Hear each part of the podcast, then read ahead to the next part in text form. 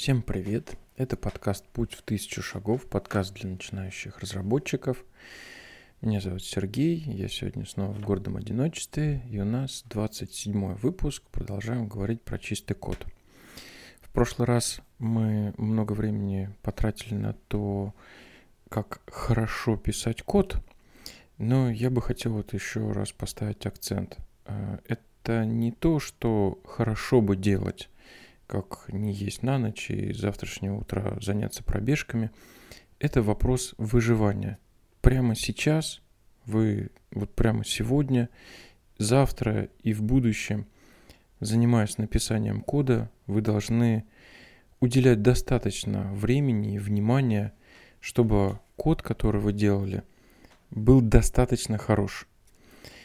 А, без этого развитие никакого проекта я считаю невозможным на дистанции больше там, двух недель, месяца, редко полугода. После этого, если вы недостаточно уделяли постоянно внимание чистоте кода, эм, это разработка этого проекта станет экономически нецелесообразным, да и просто превратится в ваш персональный ад, из которого, возможно, вы можете убежать, сменив место работы, или закрыв этот проект каким-то образом. А возможно, по каким-то причинам вы очень к нему привязаны, и это будет с вами отравлять вам а, жизнь, работу и так далее. Поэтому то, о чем мы с вами говорили в первой главе, зачем это нужно и как хорошо бы добиваться, это не вопрос а, каких-то благостей, это вопрос а, необходимости необходимо писать чистый качественный код. Сегодня мы берем вторую главу, говорим про переменные. Переменные – это наши кирпичики, из которых мы составляем существенную часть нашего кода. И будем уже говорить о каких-то практических рекомендациях э, того, что стоит делать и что не стоит делать. Первая глава называется, или как это правильно называется, раздел а, параграф. Имена должны передавать намерение программиста. Ну, прям зачитаю пару параграфов, они достаточно хороши, а, чтобы передать их буквально. Имена должны передавать намерение, и все же а, к выбору имен следует относиться серьезно. Чтобы выбрать хорошее имя, понадобится время, но экономия окупит затраты – Итак, следите за именами в своих программах и изменяйте их, если найдете более удачные варианты. Этим вы упростите жизнь каждому, в том числе себе самому. Имя переменной, функции класса должны отвечать на главные вопросы. Оно должно сообщить, почему эта переменная существует, что она делает и как используется. Если имя требует дополнительных комментариев, значит оно не передает намерение программиста – это очень важно. Вот намерение программиста. Тут много сейчас будет примеров плохи, плохого именования кода. Оно у меня четко вызывает ассоциацию, что программист не постарался, не очень понимать, что он на самом деле делает, или не потрудился об этом сказать. Но, как правило, если ему трудно э, выразить намерение да, в виде имени перемены, класса, метода, значит, он не совсем понимает, что он делает. Э, хорошо подобранные имена упрощают понимание кода, ну и, соответственно, по ситуации мы лучше принимаем решение, как правильнее его модифицировать.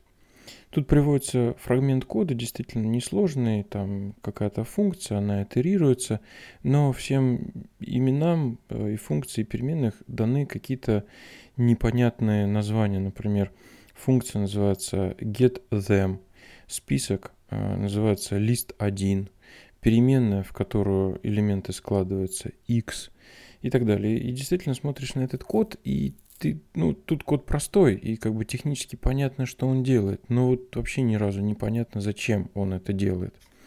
И это, конечно, плохо. И тут же рядом приводится пример другого кода, когда в предметной области э, игры сапер, по-моему, или что-то в этом роде, э, задаются Э, имена как самой функции, э, что мы получаем ячейки там с флажками. Э, список имеет не просто э, имя лист, а имеет там э, флаги cells, то есть ячейки с флажками. Э, все там специальные значения, например, там переменная э, с кодом 4, то есть цифра 4, как-то названа э, переменной с названием флаги, да, то есть таким образом мы отражаем, э, что это волшебное значение 4, какую смысловую нагрузку несет в коде нашей программы. Это хороший пример. Э, пример.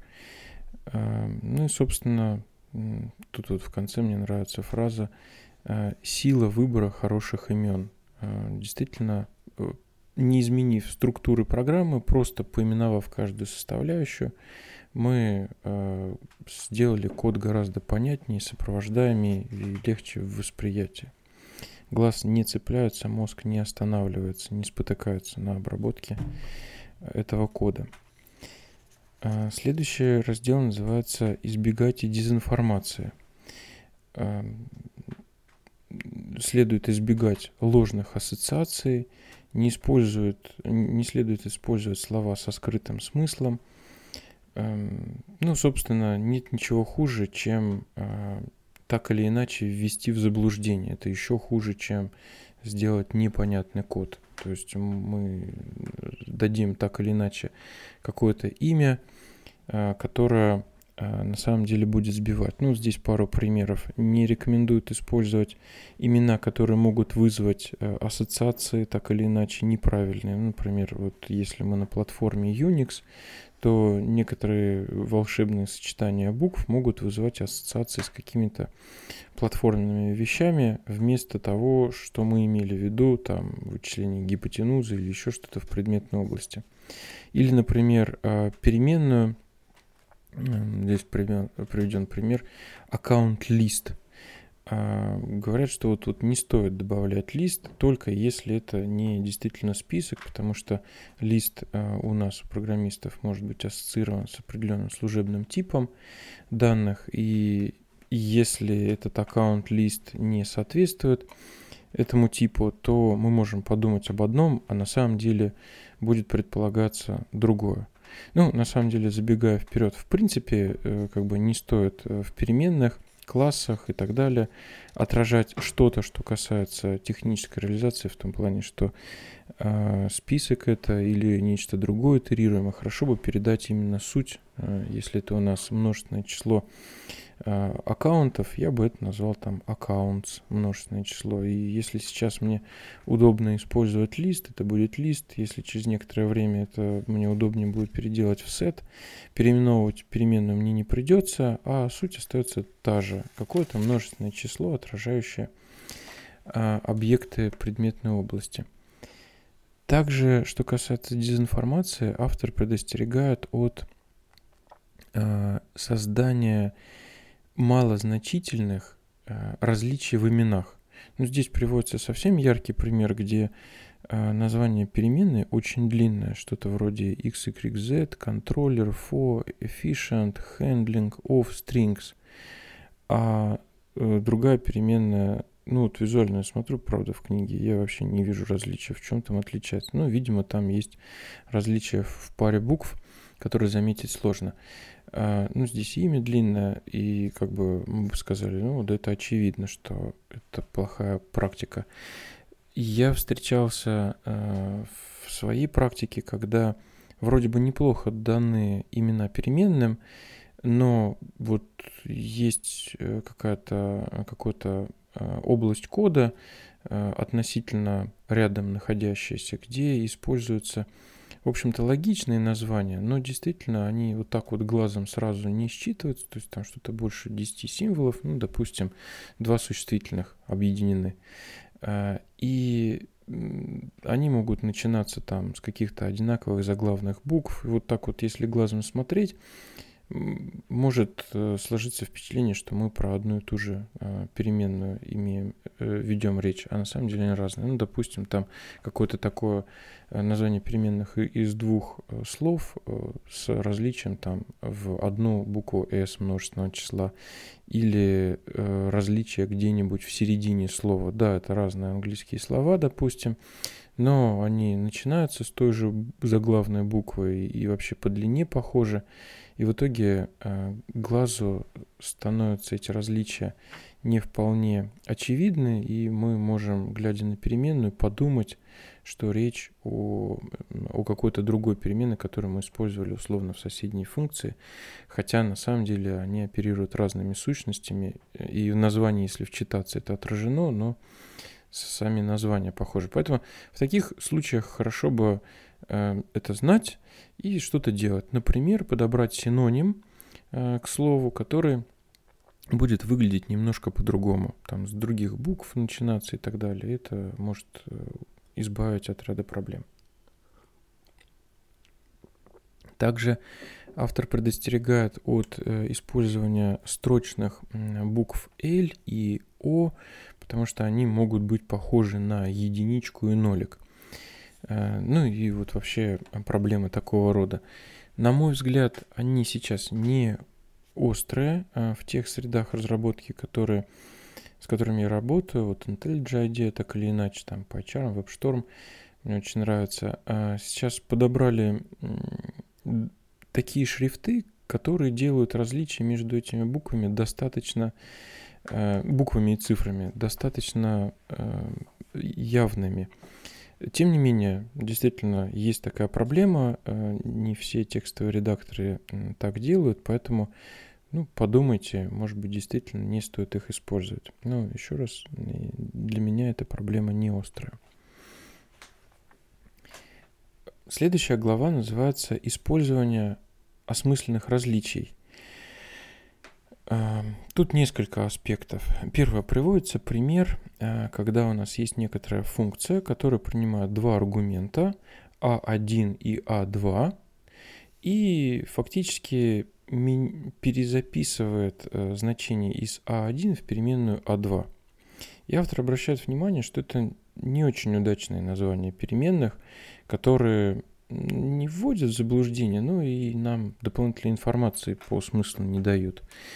И подчеркивает, что вот для такого примера, для такой функции лучше бы подошли переменные с э, именами вместо a1, например, source, а вместо a2 destination. Ну, действительно, поспорить сложно. И да, такие вот э, переменные, которые отражают какую-то произвольную букву латинского алфавита, да еще если у нас их несколько, мы начинаем приписывать цифры, это такой звоночек, признак плохого кода.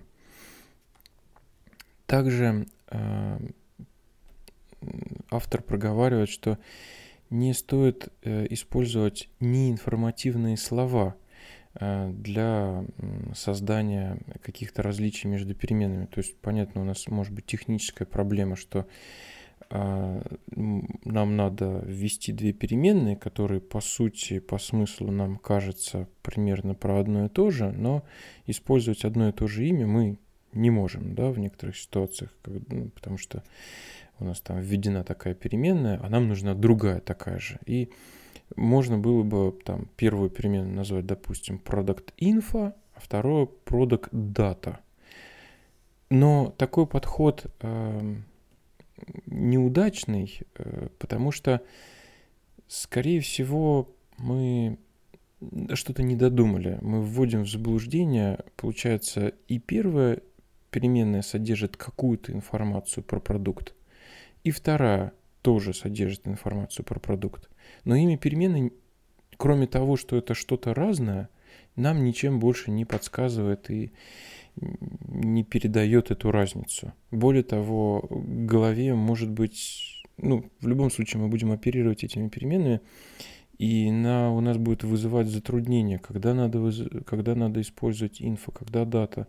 Да, может быть, пока мы погружены в контексте, вот все так на кончиках пальцев мы можем ими жонглировать, но это практика, которая такая порочная, и я бы продолжил думать, э, собственно, в чем разница, почему у нас э, это все про продукт, но это какая-то разная информация. Я бы отразил это там, ну, возможно, что э, первая перемена отражает, допустим, там данные о доставке, второе данные о, допустим, я не знаю, каком-то размещении на сайте. И да, это все данные про продукт, но целевое назначение у них разное, поэтому и переменные разные, типы данных разных и так далее. А, не стоит э, бессмысленно добавлять в переменные там слово variable, в название таблиц слово table. И вот в частности, например, я не очень люблю практику, когда в Django э, к классам форм приписывают слово form или там к классам view приписывают слово view. Ну, мы и так в контексте там файла forms э, и, и в импорте, в общем-то, понятно, о чем мы ведем речь, поэтому, ну, или, например, тут переменная name string – автор задается вопросом, а чем она лучше, чем просто name? У нас же name не может быть там каким-то вещественным числом, это string, и слово добавили, а какую полезную нагрузку это принесло. Также тут есть пример плохого кода, где в одной программе э, использовались функции getActiveAccount, getActiveAccounts, getActiveAccountInfo, ну и, допустим, если там с множественным числом э, разница могла бы быть, наверное, оправдана, а вот э, различие между getAccount и getAccountInfo, это, конечно, да, вызывает вопросы, зачем так сделано. Скорее всего, надо думать дальше.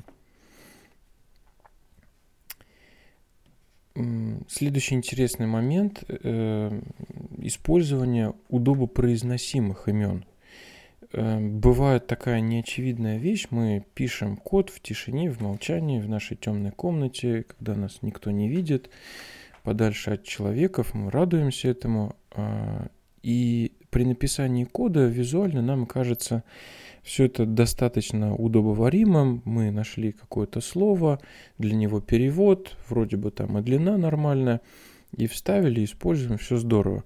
Но когда дело доходит до коммуникации с другими программистами, э, возникает э, желание, необходимость озвучить те переменные, которые мы ввели. И тут может проявиться неочевидная проблема, что эти э, слова могут быть неудобны для произношения, и это будет затруднять общение, обсуждение, развитие программы. Поэтому обращайте на это внимание – может быть так, что просто слово вам раньше было незнакомо, английское какое-то, нужно почитать транскрипцию, отработать его, и то, что там дальше раньше вызывало проблемы, э, чтобы у вас это легко произносилось. Например, мы когда-то опросники делали и э, ввели переменную questionnaire, которая вот состояла из набора букв.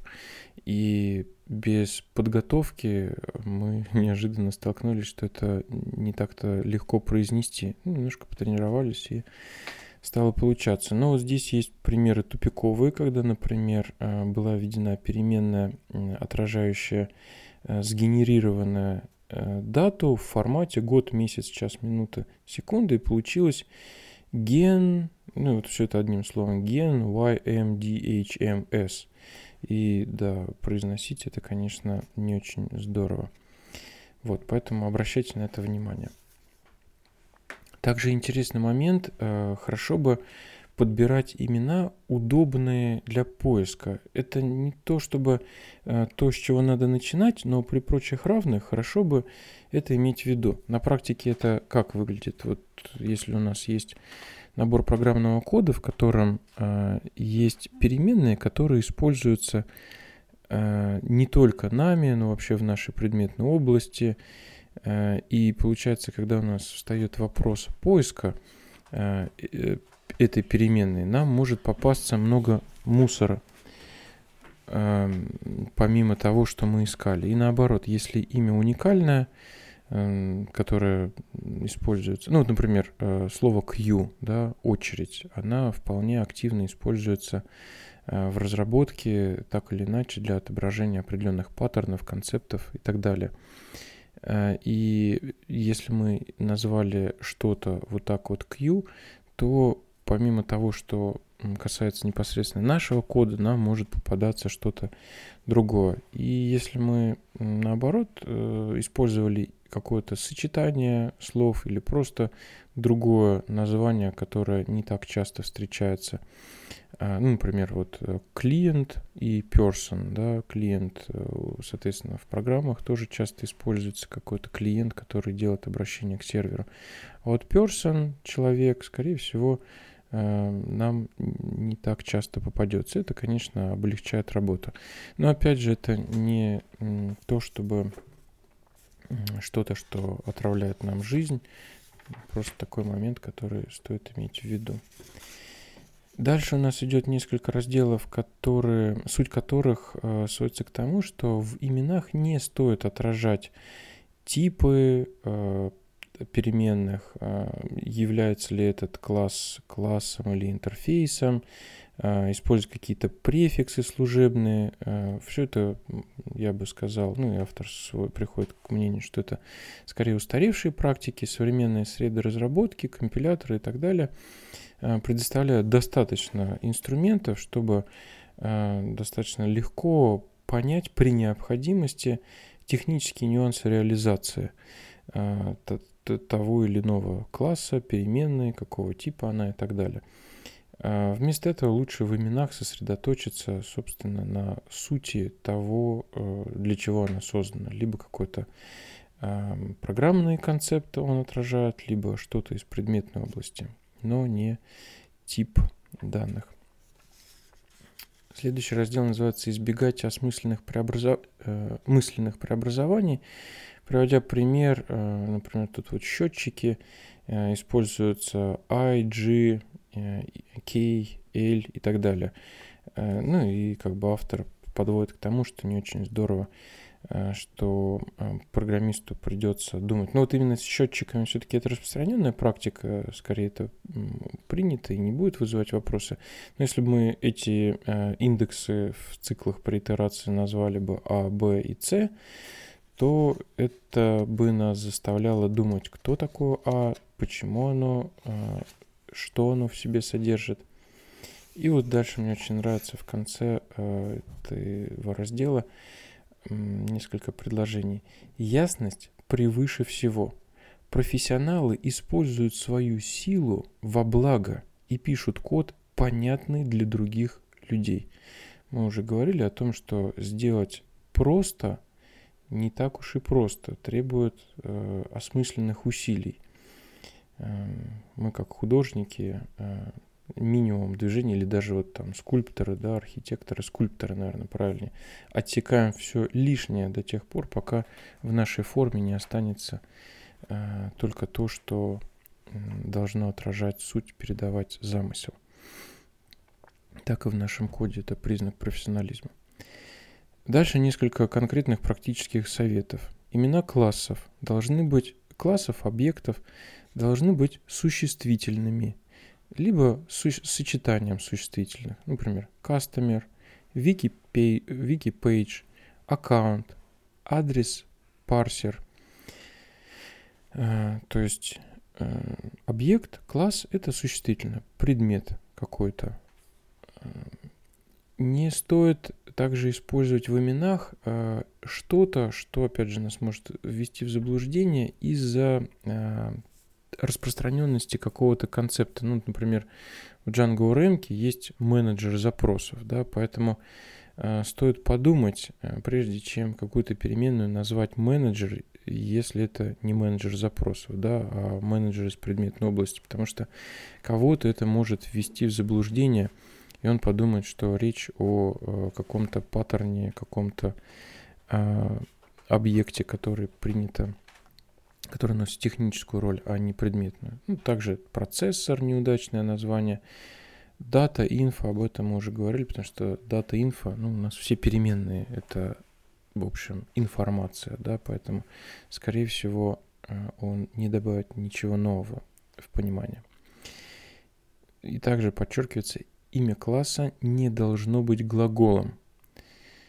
Глаголом у нас будут называться методы – глаголы или глагольные словосочетания. Также хорошая практика для методов чтения и записи использовать предикаты, э, префиксы get и set. Get value, set value, там get name, set name, да, Э, это распространенная практика, более того, в некоторых языках э, это непосредственно введены как концепты в языке, геттеры и сеттеры.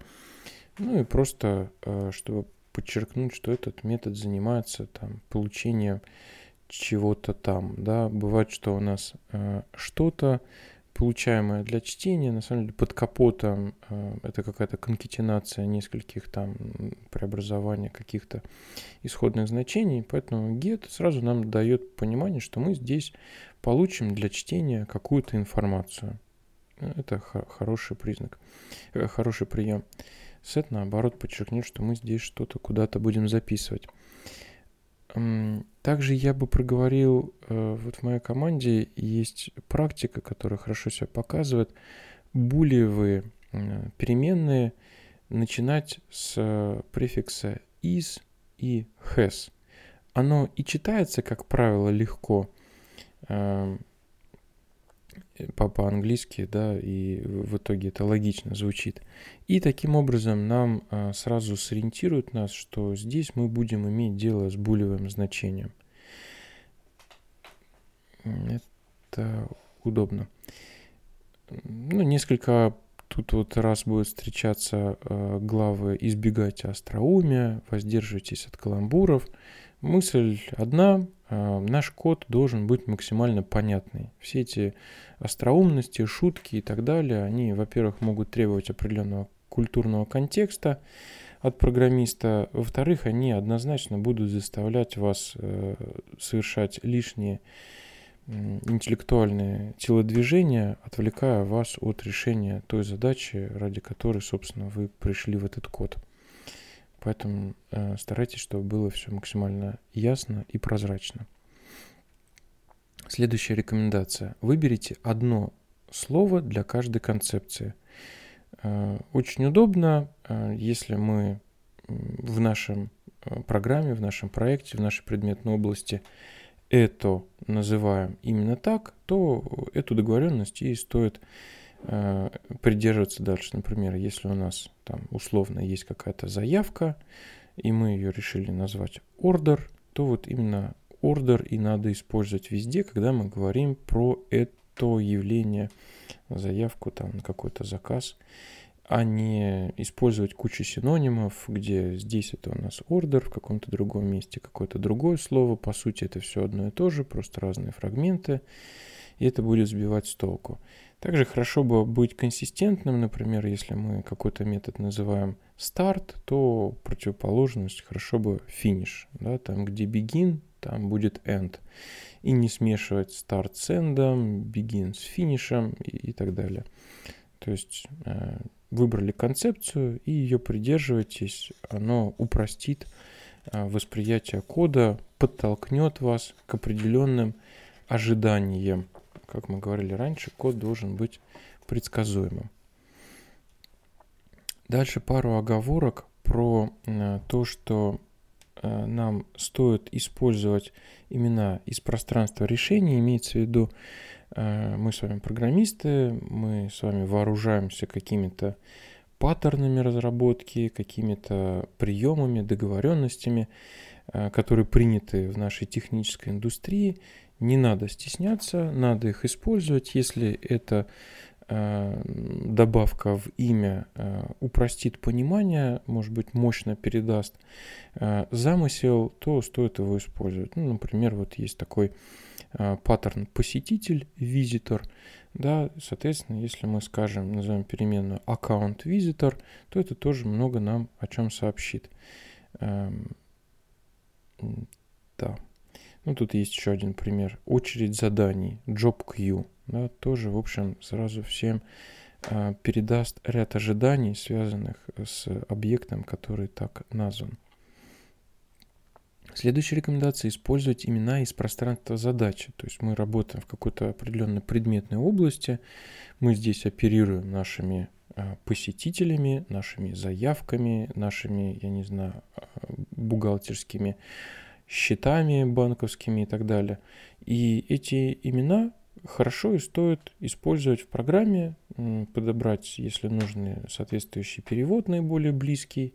Да, единственное, что для русскоязычных э, коллег, э, ну, то есть для нас с вами, э, я бы обратил внимание, мы когда переводим, подбираем какое-то английское перевод для нашего слова, обратите внимание, что он действительно соответствует тому замыслу, который обычно вкладывается в это слово э, на английском языке. Бывает, что мы один к одному перевели, но э, в этом контексте это слово так не употребляется, употребляется какой-то другой синоним.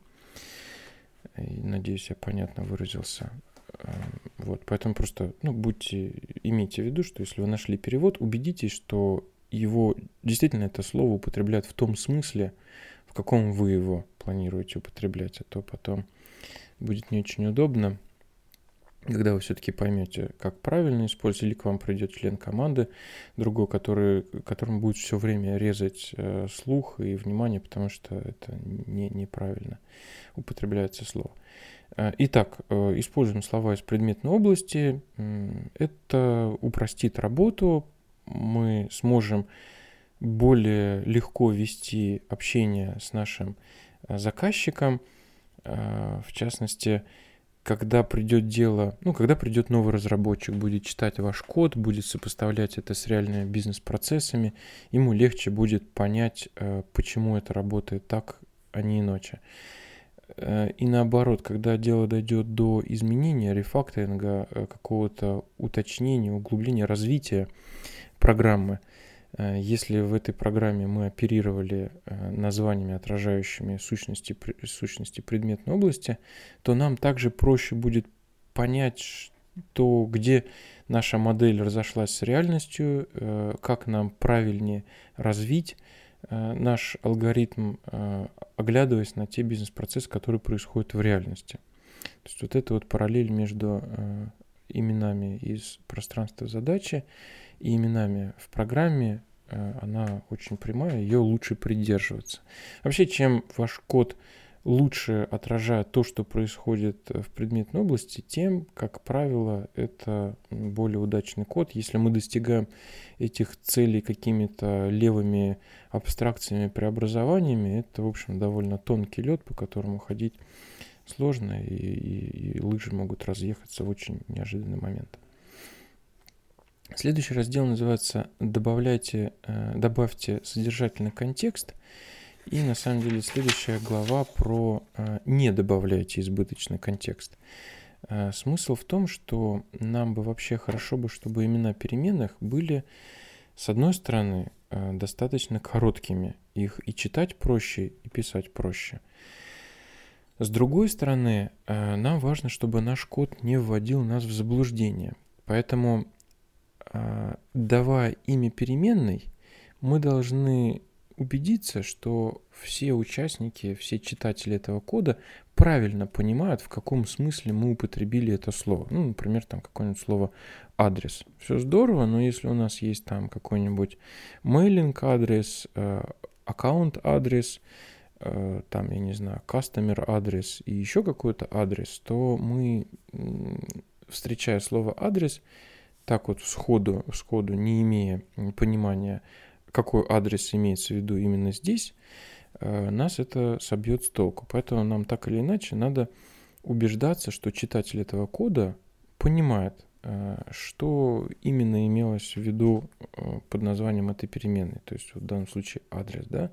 Этого можно как достигать? Например, если мы работаем внутри класса, который называется там, допустим, мейлинг там или еще что-то в этом роде, то в этом контексте адрес, ну, будет понятно, что это как-то связано с почтовой рассылкой.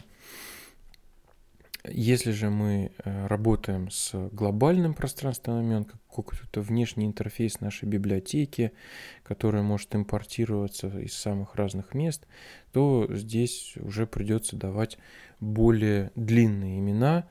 А да, они менее удобные, но зато мы точно будем понимать, что все правильно понимают, в каком смысле употребляется то или иное название.